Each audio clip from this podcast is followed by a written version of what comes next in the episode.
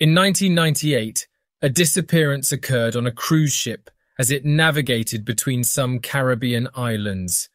The case became so complex that the American government, even without jurisdiction to investigate crimes on international waters, became involved in this mystery.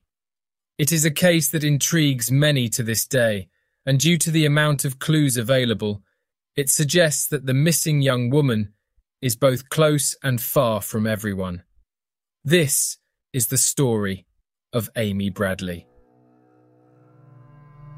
Amy Lynn Bradley was born on May 12, 1974, in Virginia, United States. She was the daughter of Iva and Ron Bradley. The couple also had a younger son named Brad, who Amy was very close to. The family lived in Virginia, in Chesterfield County. Amy was tall with green eyes. She had several tattoos, one on her leg, one near her navel, and another on her shoulder. Her tattoos had some striking characteristics that were to be of fundamental importance in the investigation of this case. She excelled at sports, including basketball and swimming.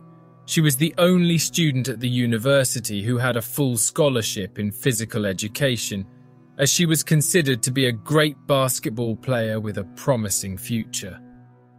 In 1997, at the age of 23, she graduated university and moved to a small apartment to live alone and begin her independence.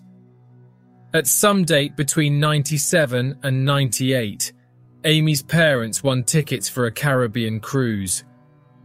The trip was funded by the travel agency where Ron, Amy's father, worked.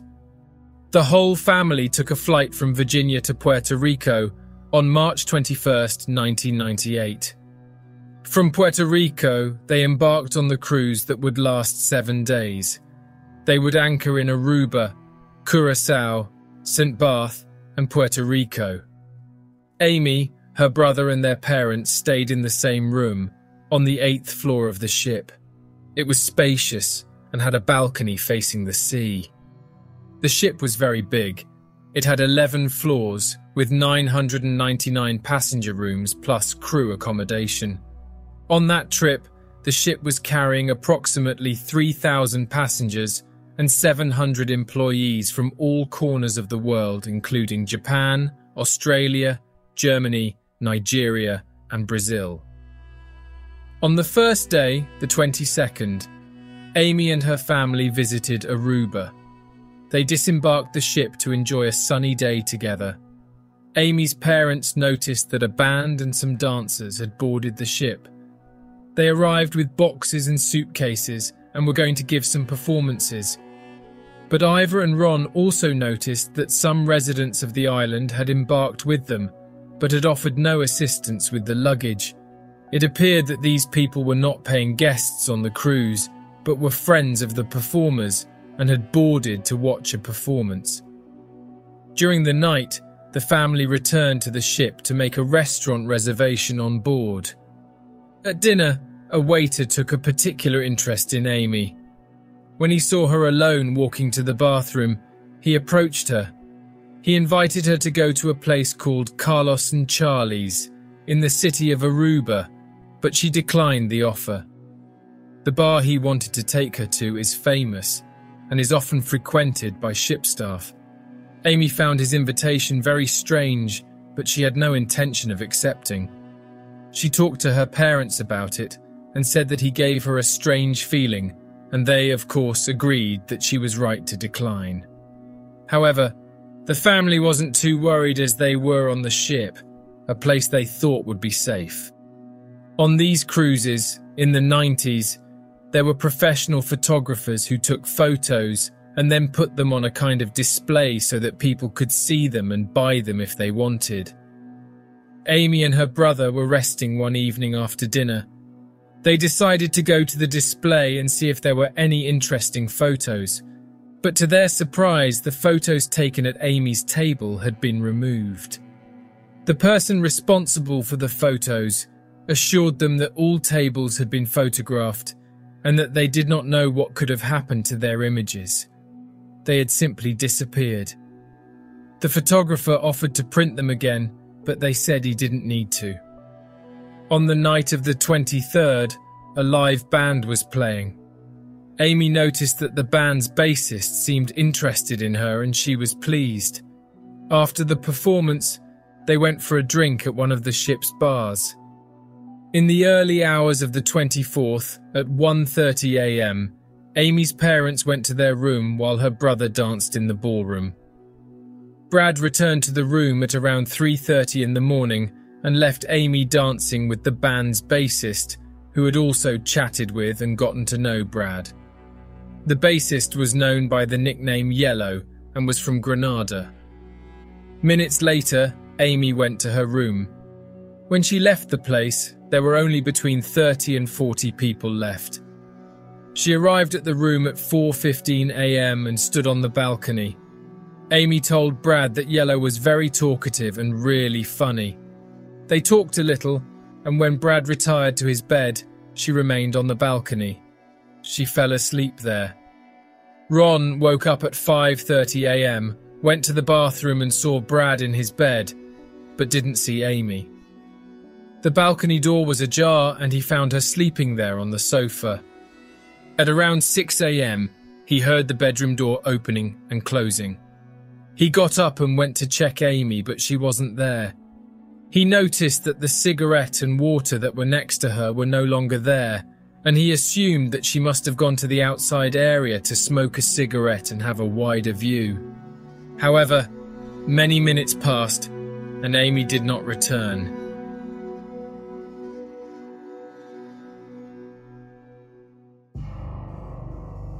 Amy's parents and her brother searched for her for an hour all over the ship, but couldn't find her.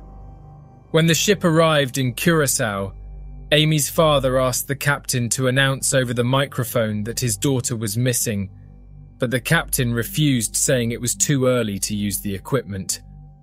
During the new search inside the ship, Amy's brother met the band's bassist, Yellow. He walked past Brad in a hurry and just said, I'm sorry about what happened to your sister. Why did he say that? And how did he know anything if the only people who knew that Amy was missing were her family, the captain, and some of the crew? Amy didn't show up, and the FBI was called. That afternoon, the ship continued its journey from Curacao to the next island, with the police on board, and Brad, the parents, and some agents went on land to look for her. But that same night, the agents called the parents and said that the crew's search for Amy had not been carried out properly and that they themselves were carrying out a more professional search. Amy's parents and the other FBI agents went to the island of St. Thomas, which would be the ship's next stop. The following day, investigations continued. Yellow was located as being one of the last people to see Amy, he might know something. But in his statement, he said that the last time he saw her was at 1am while they were dancing, and he had learned that they were looking for her when, before leaving the vessel, the ship's crew knocked on his door asking after the young woman. But Brad told the police that he left the club at around 3:30 in the morning and that he had left the two of them there together. The ship's photographer agreed to look through his images to confirm the time when they were both dancing. With most passengers aware of the disappearance, a very important clue appeared. Two women said they had seen Amy and the band's bassist together the morning before her disappearance. They saw a girl who looked like her entering the ship's dance club at 5:45 a.m., along with the bassist who they recognized as being part of the band that had performed the previous night. The girls noted that even though the bar was closed, he gave her a drink. They didn't know exactly what drink it was, but it could have been Coca Cola or coffee because it was very dark. These two girls stayed there until 6 am, and when they left, Amy and Yellow were still there talking. Shortly afterwards, the photographer appeared with the footage that showed Amy and Yellow dancing at 3 am. In other words, Yellow had lied to the FBI. Furthermore, He also contradicted himself when he said that the ship's employees came to his room in the morning looking for Amy. Yellow was then questioned once more by the FBI and changed his story, saying that he didn't know that Amy had actually disappeared. But if he didn't know, why did he tell Amy's brother that he was sorry for what had happened? When asked about this, he lied and said he had not said that to him. Unfortunately, there was not enough evidence to arrest him, so he was released. Amy's father, sitting outside the room where Yellow was questioned, observed the suspect leaving with a smirk on his face and giving a thumbs up as he walked away. For Ron, this was an act of defiance, as if to say, I passed the test. The cruise ended, and there was still no sign of Amy.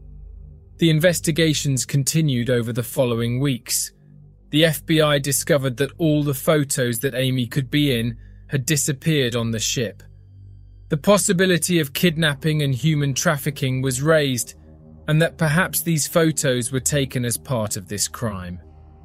Also, when anchoring in Curacao, all the passengers had to go through immigration and identify themselves. However, at that time, it was rare for immigration to check the luggage and containers as they were being loaded. This reinforced the kidnapping and trafficking theory, as it could have been how Amy was removed from the vessel. The family returned to the USA. One month later, on April 21st, with no progress in the investigation, the family decided to return to Curacao on their own to continue the search. This time, a taxi driver told them that he had spoken to someone very similar to Amy, who had come running towards him she was desperate, asking where she could find a public phone. He said he would never forget her beauty because of her striking green eyes, and that after he directed her to a payphone, she ran off. This is strange information for two reasons. One, the police spent days interrogating people in the city, and this information was somehow missed. Everyone knew Amy was missing, and the fact that the taxi driver was never interviewed nor went to the police to report it seems strange. Another thing is, if this girl was actually Amy and she was running away and looking for help, why would she go to a public phone instead of getting in a taxi and going to a nearby police station? The details of Amy's case were broadcast on several television channels in the USA and Canada and after five months, an engineer from Canada, around 40 years old, recognized Amy's photo.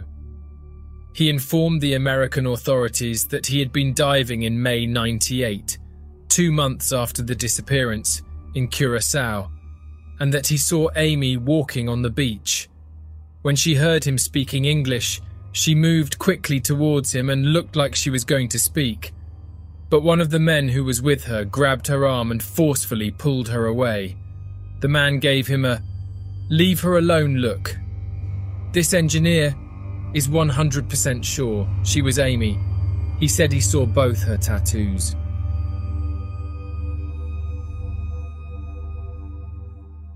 Hey, Você se interessa por crimes reais, serial killers, coisas macabras e tem um senso de humor um tanto quanto sórdido? Se sim, você não está sozinho. Se você precisa de um lugar recheado de pessoas como você, venha conhecer o podcast Pátria Amada Criminal. Todas as semanas tentamos entender o pior da humanidade. Nesse processo a gente ri, chora, fica brava, fofoca, porque afinal de contas é assim que a gente fala quando está entre amigos. Suas novas melhores amigas trevosas estão aqui no Pátria Amada Criminal.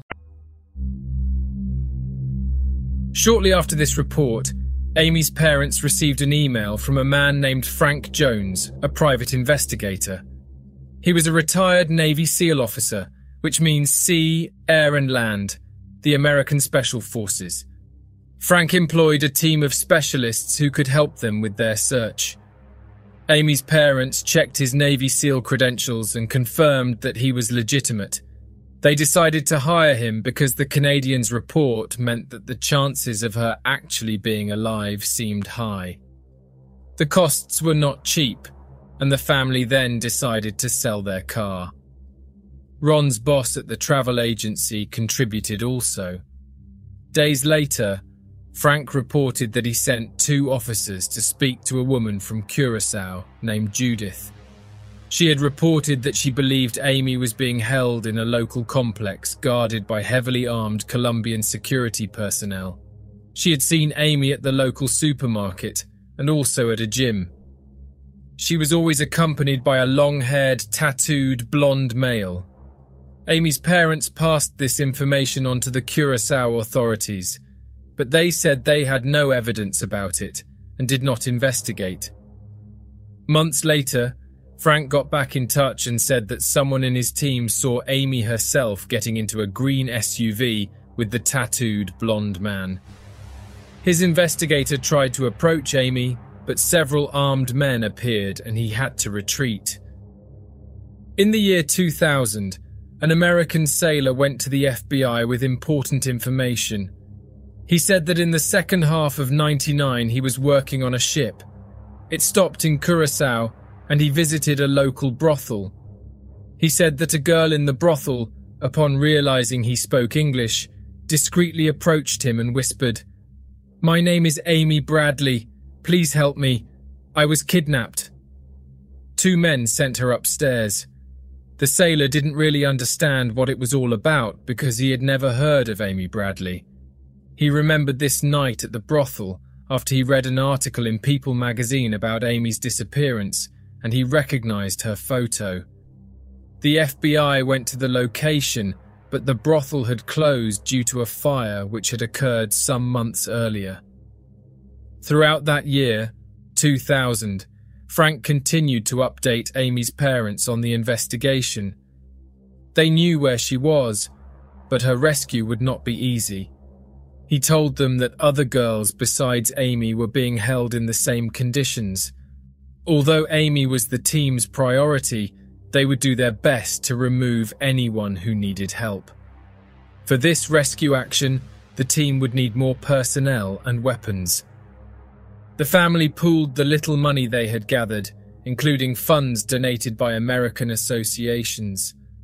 Ron's boss, who was helping financially, said that he could help again, but this time he needed concrete proof that Amy was really alive, as he was a little suspicious of Frank. Ron spoke to Frank, and a few days later, he sent some photographs of a young woman sitting on the beach, wearing a hat. You couldn't see her face, but you could clearly see her tattoos, which matched Amy's. They were sure it was her. Next to her was the tattooed man, blonde with long hair. Ron's boss put up the money to rent a chartered plane for the rescue.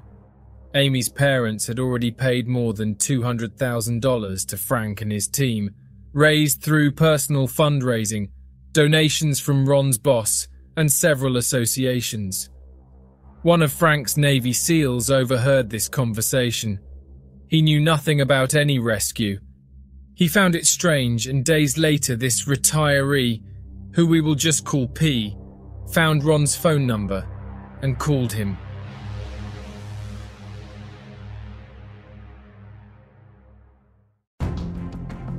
He identified himself as one of the investigators on Frank's team. He preferred not to give his name because he had some delicate information to divulge. He said he overheard Frank confirming to Ron on the phone that they were ready to rescue Amy. But this was not true. They were in Curacao but still trying to locate her, and she would not be rescued that day. He didn't know why Frank was doing this, he had worked with him for some time, and he had never seen him acting in this way. The only reason he could think of was that he wanted to give them hope, but the truth was, they still didn't know where she was. Ron asked about the pictures of the girl on the beach, and Mr. P said, What pictures? Ron explained that Frank had asked him for money so he could hire more people and weapons to organize the rescue mission. Mr. P said, Don't, Mr. Ron, Please don't send money. He's lying to you. Ron and Iva endured the same emotions as when their daughter went missing in 98. They felt that they were close to her, but now, once again, she was ripped from their arms, a pain too awful to imagine. The family reported Frank Jones to the authorities, and in February 2002, he confessed in court that he had invented everything. Investigations concluded that the photos of the young woman with tattoos on the beach wearing a hat were faked. One of the people Frank hired said he put on a blonde wig and sat next to a girl for the photo. For two years of extortion, he was ordered to return all the money he had received, around $200,000, and in addition, was sentenced to five years in prison. In 2004, six years after Amy's disappearance, the family received an anonymous email with a photo of Amy. It had been taken from an adult website where criminals offered women to holidaymakers as part of the international illegal sex trade. It was never discovered who sent the email, much less the origin of the photo. The information was sent to the family after the website had been taken down. Someone had saved the image, but only sent it to the family after the site had been deleted from the servers. An identification expert said that when he compared photos of young Amy with the person in the photo, he was sure that this was Amy. Even though the woman was heavily made up and older, she looked exactly like Amy. In 2005, an American woman named Judy Maurer was in Barbados, also in the Caribbean. She reported that in a bathroom cubicle in a department store, she'd heard a man threatening a girl outside. You're kidding me, right? You better cooperate. The agreement was made at 11 o'clock. Get ready properly and fast. After a few seconds, Judy could no longer hear the man, and she exited her cubicle. She opened the door and approached the woman. Judy asked if this girl was okay, and the girl said, Yes, I am Amy Bradley. Do you know who I am? Judy didn't. Then someone knocked loudly on the bathroom door. Judy said Amy looked at her with a deep sadness in her eyes, which she later realised was a cry for help. Judy took a step back and decided to call the police. As she passed through the bathroom door, she saw three very bad looking men waiting for Amy. Minutes later, already onto the police, Judy informed them of what had happened. She passed on her information and they went to the scene to investigate. When they got there, they didn't find anyone and the place had no security cameras.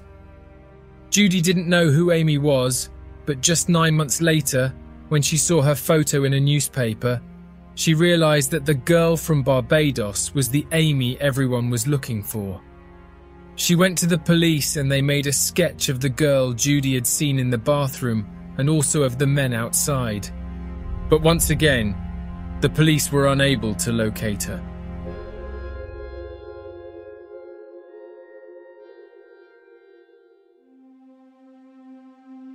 Amy's family sued Royal Caribbean Cruise, the shipping company, claiming that the captain could have helped earlier by preventing passengers from disembarking on the morning of March 24, 1998.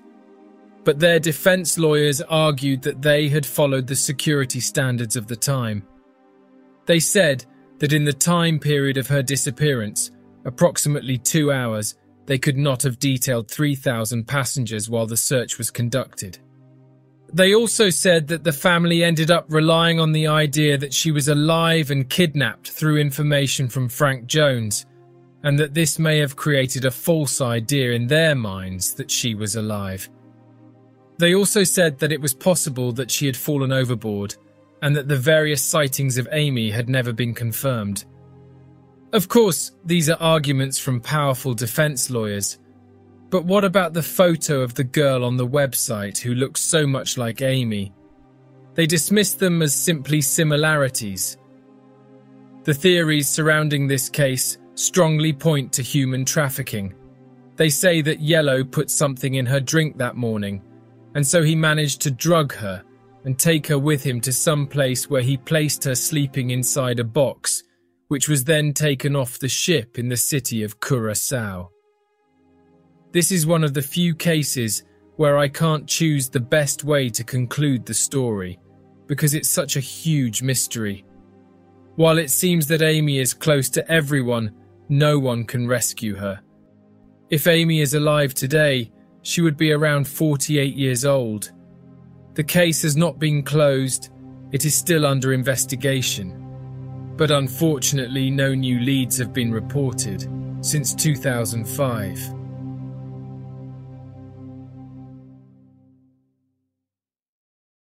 Hey, você se interessa por crimes reais, serial killers, coisas macabras e tem um senso de humor um tanto quanto sórdido? Se sim, você não está sozinho. Se você precisa de um lugar recheado de pessoas como você, venha conhecer o podcast Pátria Amada Criminal. Todas as semanas tentamos entender o pior da humanidade. Nesse processo, a gente ri, chora, fica brava, fofoca, porque afinal de contas é assim que a gente fala quando está entre amigos. Suas novas melhores amigas trevosas estão aqui no Pátria Amada Criminal.